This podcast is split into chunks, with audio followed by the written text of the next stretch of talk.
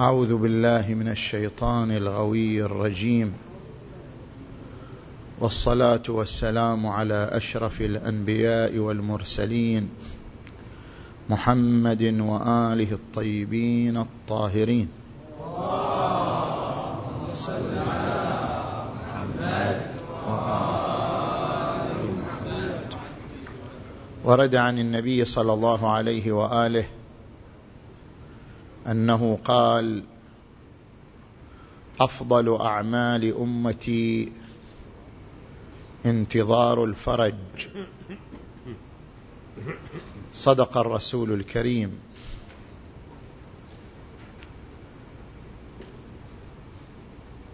انطلاقا من الحديث النبوي الشريف نتحدث في محاور المحور الأول في بيان الأفضلية.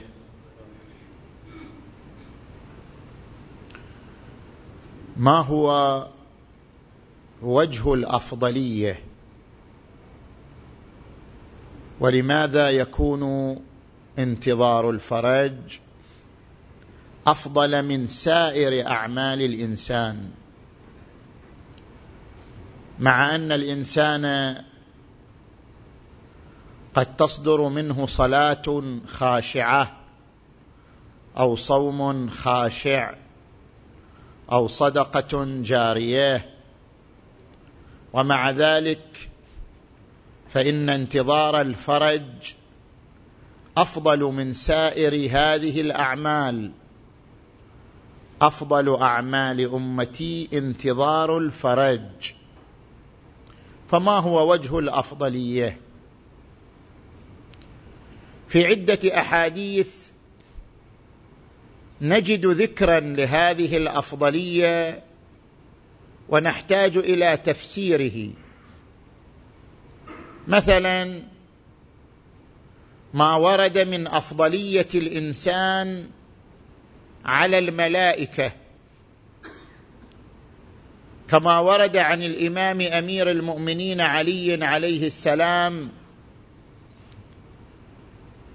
إن الله ركب في الإنسان عقلا وشهوة فمن غلب عقله شهوته فهو خير من الملائكة. ومن غلبت شهوته عقله فهو أدنى من البهائم. ما هو وجه أفضلية الإنسان على الملائكة مع أنهم عباد مكرمون لا يسبقونه بالقول وهم بأمره يعملون؟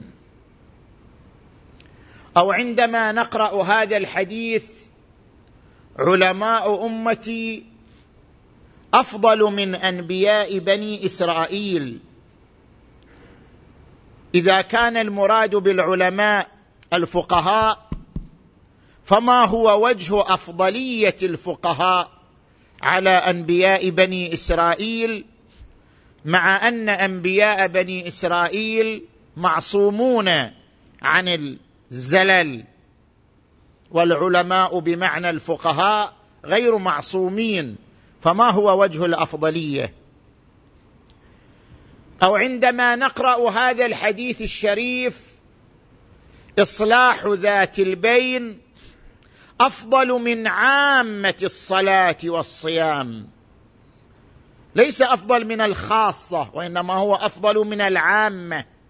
الخاصة هي الواجبات والعامة هي المندوبات.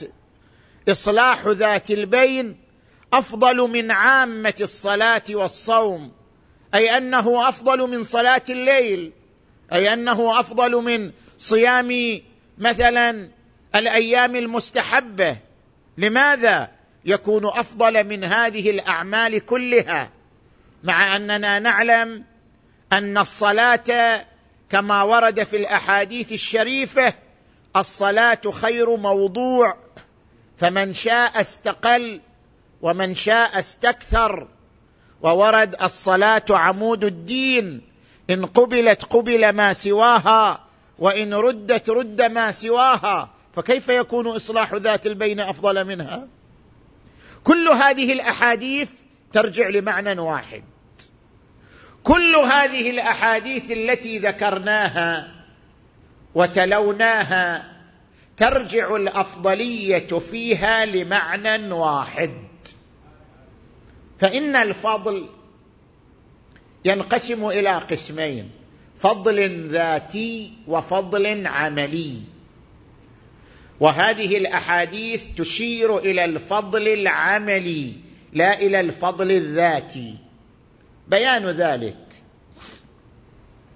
نحن عندما نقارن بين الملك وبين الإنسان إذا قارنا بين الذاتين الملك أفضل من الإنسان غير المعصوم من حيث الذات لأن ذات الملك ذات مصفات من الرذائل لا تعرض عليه الشهوات لا يميل إلى المعصية فمن حيث الذات ذات الملك أفضل من ذات الإنسان. ولكن من حيث العمل عندما نلاحظ الفضل العملي لا الفضل الذاتي.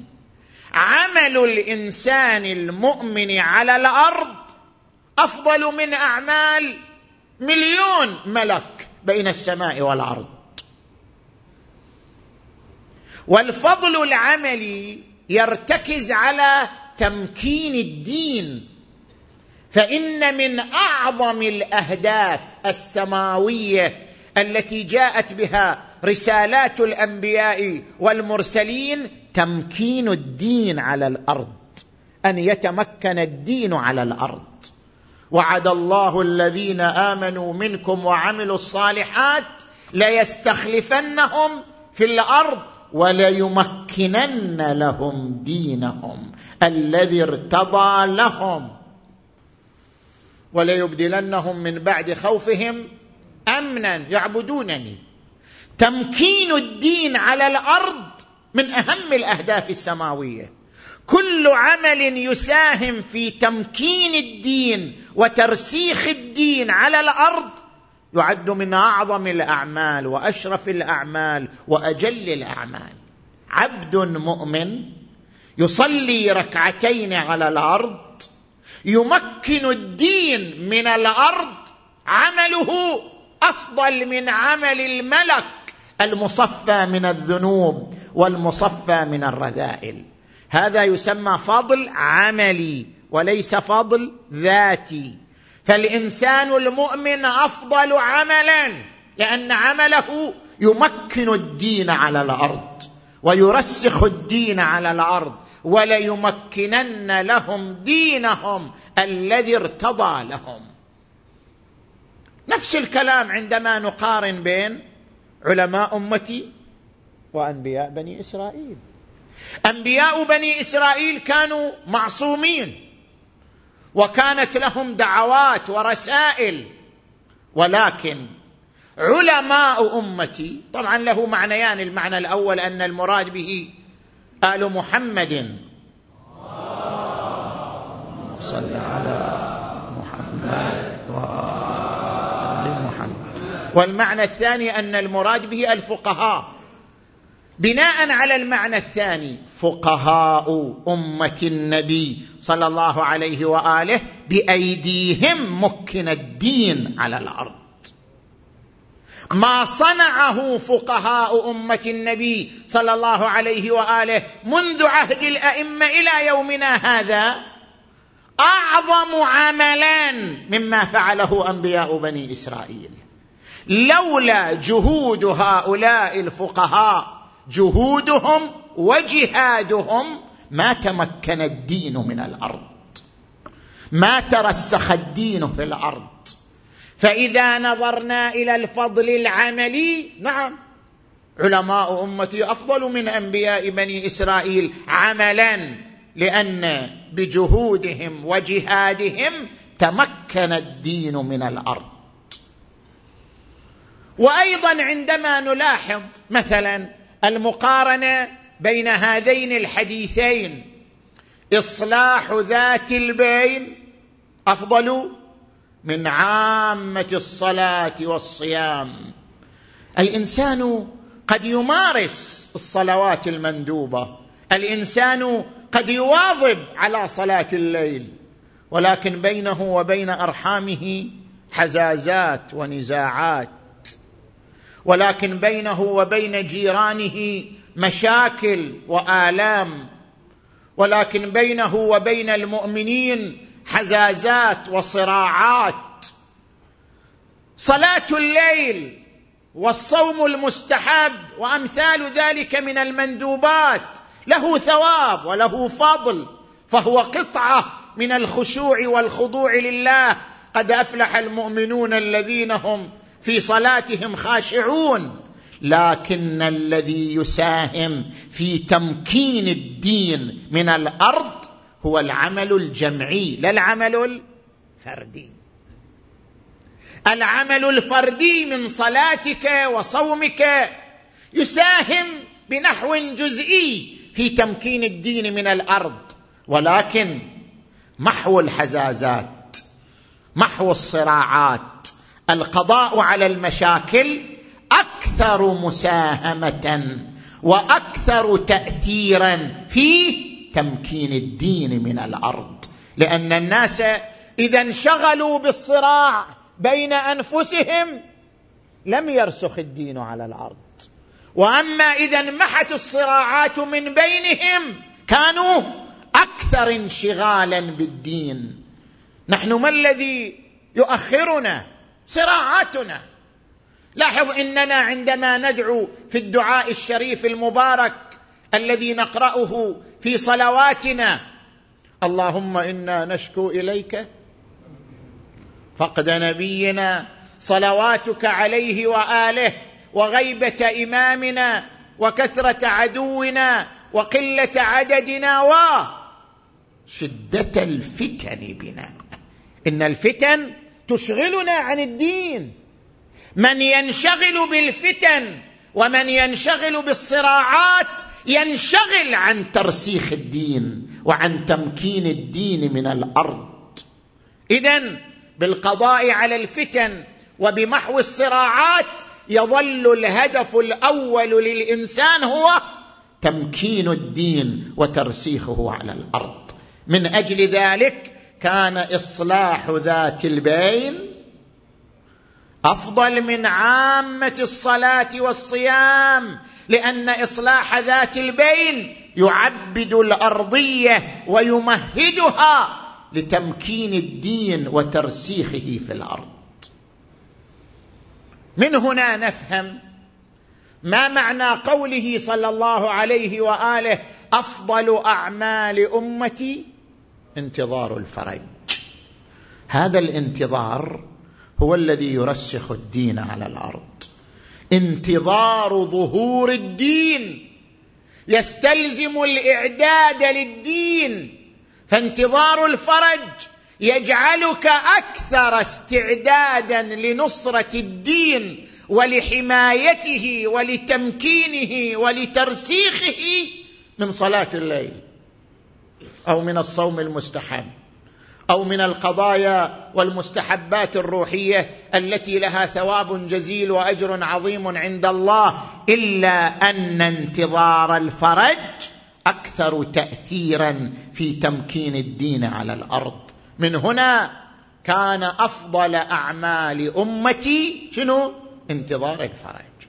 نجي الآن إلى المحور الثاني بعد بيان معنى الأفضلية وأن المراد بها الفضل العملي لا الفضل الذاتي. نجي إلى المحور الثاني. الرسول الأعظم محمد.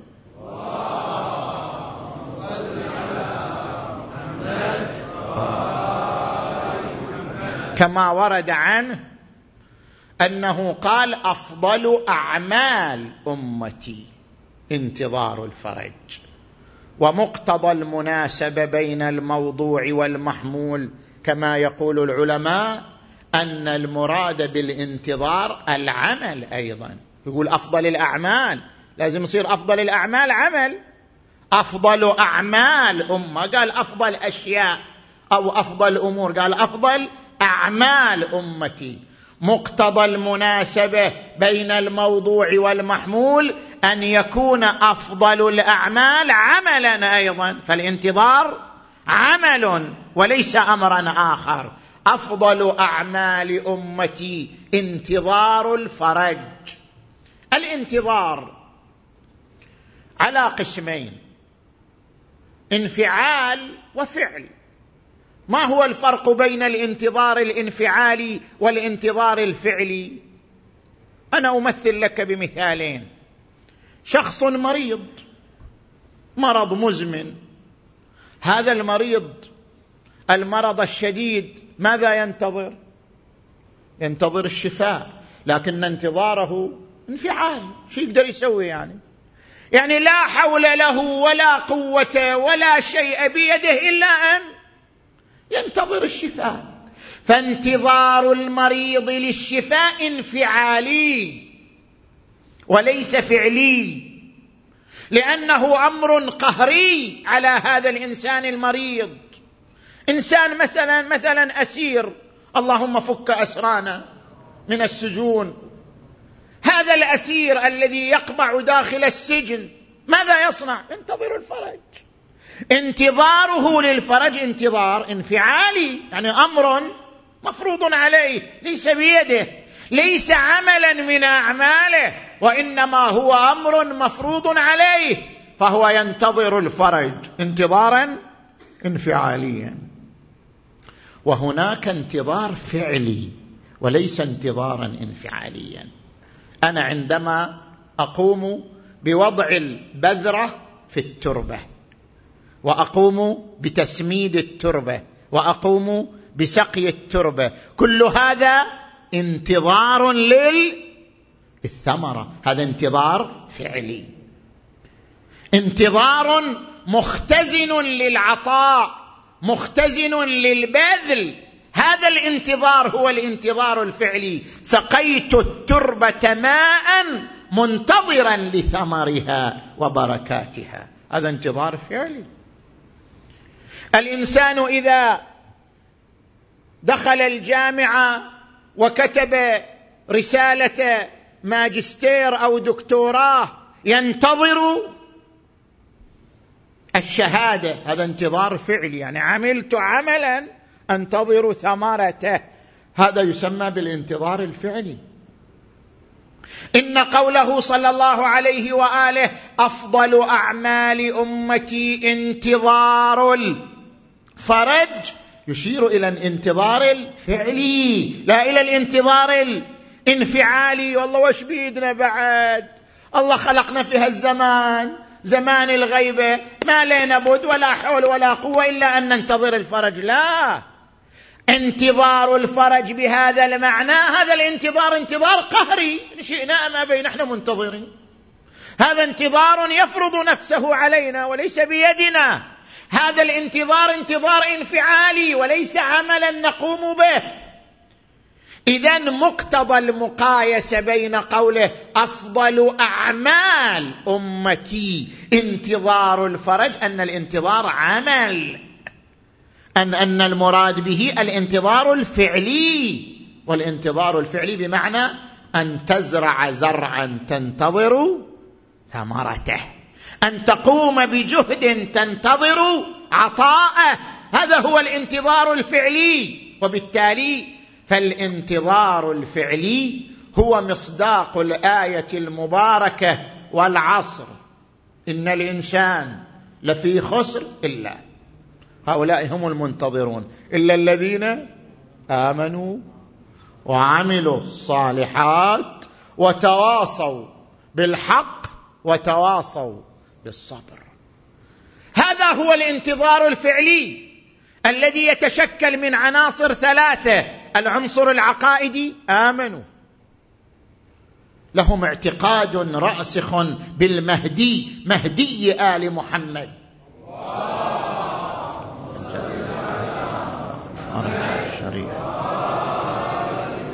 ثابتون على إمامته صامدون على خطه. راسخون على نهجه لا يرون لغير المهدي قيادة ولا يرون لغير المهدي امرة ولا يرون لغير المهدي إمامة. هو القائد الإمام المخلص عجل الله تعالى فرجه الشريف. وعملوا الصالحات. بنوا أنفسهم بناء ايمانيا تربويا. وتواصوا بالحق. العنصر الثالث المسؤولية الاجتماعية. ليس الإيمان منحصرا في المحراب وليس الإيمان منحصرا في صلاة الليل وليس الإيمان منحصرا في أن تتصدق على الفقراء بل الإيمان أن تقوم بمسؤولية اجتماعية مسؤولية الأمر بالمعروف والنهي عن المنكر وتواصوا بالحق. كل يوصي الآخر بالثبات على الحق بتطبيق الحق وتواصوا بالصبر. المؤمنون خصوصا شيعة آل محمد يمرون بآلام بآلام بمحن يمرون بألوان من الظلم والاضطهاد لكنهم يحتاجون إلى التواصي أن يوصي بعضهم بعضا بالصبر. والثبات على الحق وأن لا يزل ولا ينحرف ولا يشط وتواصوا بالحق وتواصوا بالصبر. ولذلك ذكرنا في الأسبوع الماضي أن على المؤمنين خصوصا في أيام الاحتفالات والمناسبات الدينية كاحتفال ليلة النصف أن يحققوا مسؤولية التواصي. لا ينبغي لأي إنسان أن يقول لا شغل لي وليست مسؤوليتي ولا ربط لي بالناس لا مسؤوليتك. إذا رأيت منكرا في الطريق في الشارع في البيت في أي مكان أن تدفع هذا المنكر. ولو بالتوصية ولو بالكلمة الطيبة ادع إلى سبيل ربك بالحكمة والموعظة الحسنة وجادلهم. بالتي هي أحسن. أما إذا كل إنسان منا قال لا وش لي عاد بالناس أنا؟ ما أشوف روحي إلا واقف أنصح الناس. وش لي بالمشاكل عاد أنا؟ وأنا مالي شغل بالناس. وش لك شغل عجل بوش بس شغلك بهالبطن وبهالراحة هذا شغلك. كل الناس ما لك شغل فيهم. بس شغلك إنك تشتغل وتستلم الراتب ترتاح ويا عيالك هذا شغلك. وهذا المجتمع وهذه المفاسد وهذه المنكرات كلها مو شغلك. شنو شغل من عجل ولتكن منكم أمة يدعون إلى الخير ويأمرون بالمعروف وينهون عن المنكر. كنتم خير أمة أخرجت للناس تأمرون بالمعروف وتنهون عن المنكر. إذا كل واحد منا قال أنا وش وش يعني أدخل نفسي في كلام وهدرة وقرقه على شنو؟ خليني مرتاح. إذا كل واحد منا هالشكل بالنتيجة لتأمرن بالمعروف ولتنهن عن المنكر أو يسلطن عليكم شراركم ثم يدعو خياركم فلا يستجاب لهم. أصحاب المنكرات يتمادون وفي كل سنة تكون لهم خطط جديدة وفي كل سنة تكون لهم مظاهر جديدة إلى أن يسيطروهم. وينعزل المؤمنون لأنهم لا يستطيعون أن يمارسوا إيمانهم بعد سيطرة أفعال المنكرات وبعد سيطرة الأشرار على المجتمع. أو يسلطن عليكم شراركم ثم يدعو خياركم فلا يستجاب لهم. اذا العنصر الأول الإيمان والعنصر الثاني عمل الصالحات والعنصر الثالث التواصي المسؤولية الاجتماعية. هذه العناصر الثلاثة تشكل معنى الانتظار الفعلي. وهذه العناصر الثلاثة مظهرا لقوله أفضل أعمال أمتي انتظار الفرج. نأتي إلى المحور الثالث والأخير. ورد في بعض الأحاديث الشريفة الفرج في انتظار الفرج. كيف يعني الفرج في انتظار الفرج؟ هذا الحديث يلتقي مع الكلمة المشهورة بين علماء العرفان اللذة في ترك اللذة. كيف يعني اللذة في ترك اللذة؟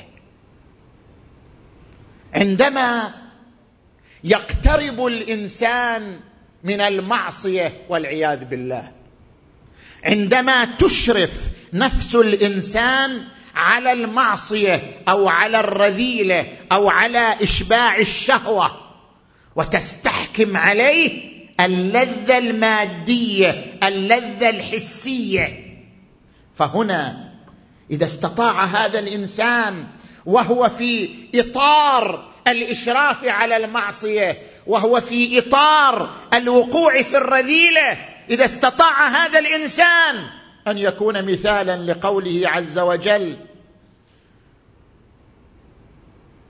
أن يكون مثالا لقوله عز وجل ونهى النفس عن الهوى فإن الجنة هي المأوى.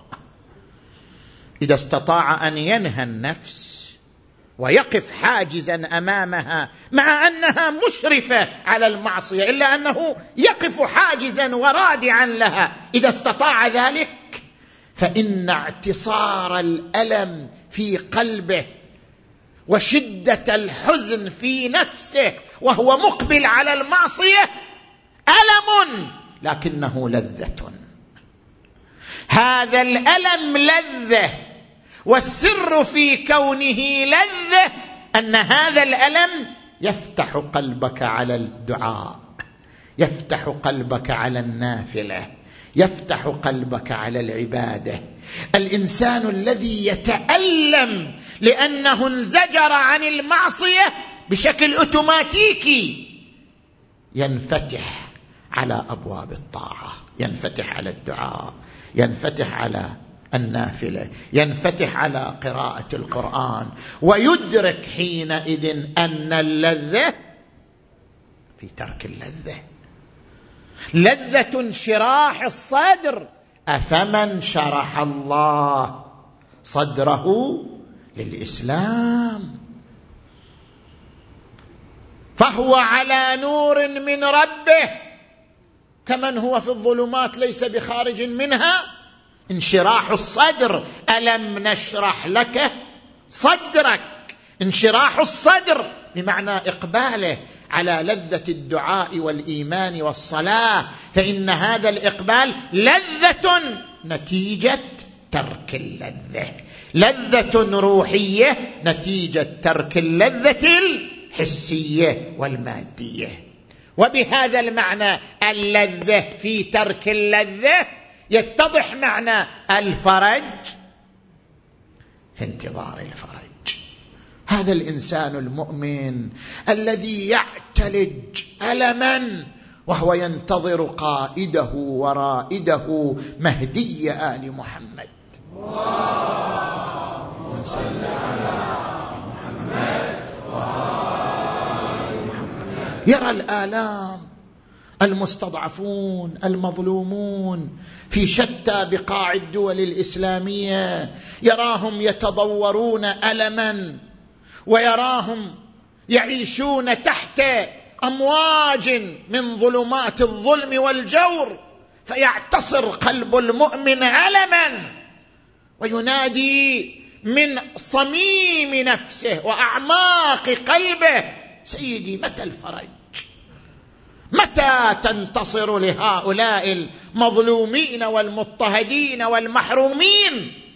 إن في هذا الاعتصار من الألم وفي هذه الشدة من الحزن التي يصحبها إيمان وعمل صالح ومسؤولية الأمر بالمعروف والنهي عن المنكر إن في هذا الانتظار فرجا لك. والفرج الذي تحصل عليه بذلك أن تكون من الأشخاص الذين تنعكس عليهم رحمة المهدي المنتظر.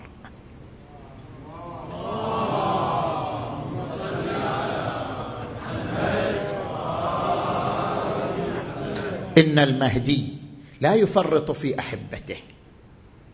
إن المهدي لا يغفل عن أحبته وأعزائه. إن المهدي لا ينسى من يقبلون عليه إذا كنت فعلا من المنتظرين له ايمانا وعملا وتواصيا. إذا كنت فعلا من المنشغلين به تتصدق عنه تصلي عنه. تأمر بمعروف تنهى عن المنكر تدافع عن عقيدته تدافع عن مذهبه. أنت مشغول به ليلا ونهارا. إذا كنت فعلا من المقبلين عليه فهو من المقبلين عليك. فهو ممن فأنت ممن تشملك رحمته وتشملك دعواته ويشملك مدده. وهب لنا رأفته ورحمته ودعاءه وخيره. والقرآن الكريم يخاطب جده المصطفى صلى الله عليه وآله وما أرسلناك إلا رحمة للعالمين ورحمة المصطفى في زماننا في رحمه الإمام المنتظر. فإن رحمة الإمام بنا هي رحمة جده المصطفى صلى الله عليه وآله. وما أرسلناك إلا رحمة للعالمين. الإنسان المنتظر هو إنسان يعيش لذة لا يعيشها غيره.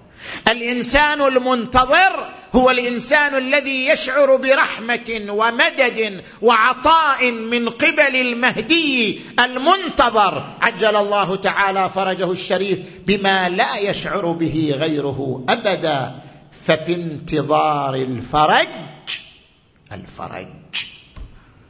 وعندما تقوم الأمة بمسؤوليتها في الأمر بالمعروف والنهي عن المنكر فإن في هذا القيام بالمسؤولية فرجا للأمة من الشرور والآفات والرذائل والأمراض الخلقية والروحية ففي انتظار الأمة له فرج لها أيضا فرج لها من الآثام والمساوئ. اذا في انتظار الفرج فرج أيضا. اللهم اجعلنا من المنتظرين. اللهم ببركة هذا اليوم الشريف وببركة هذا الشهر الشريف وببركة الشريف صاحب هذا اليوم العظيم. اللهم فرج عنا. اللهم فرج عنا بأن تبعدنا عن المعاصي والذنوب. اللهم فرج عنا بأن تجعلنا من المقبلين على طاعتك. اللهم نبهنا من نومة الغافلين واجعلنا لك من الذاكرين. اللهم فرج عن إخواننا المؤمنين إخواننا المرضى إخواننا الأسرى خصوصا الأسرى ادعوا لهم في هذا اليوم. اللهم فك أسرهم اللهم اكشف غمهم اللهم ادفع همهم اللهم اجمعهم بأهاليهم يا أرحم الراحمين. إخوانكم في البحرين في غيرها من المظلومين من المضطهدين يحتاجون إلى الدعاء. اللهم فرج عنهم وانصرهم وأعزهم يا رب العالمين. اللهم انصرهم على الظالمين. اللهم اشغل الظالمين بالظالمين يا رب العالمين. اللهم انصر الإسلام والمسلمين واخذل الكفار والمنافقين وأيد شريعة سيد المرسلين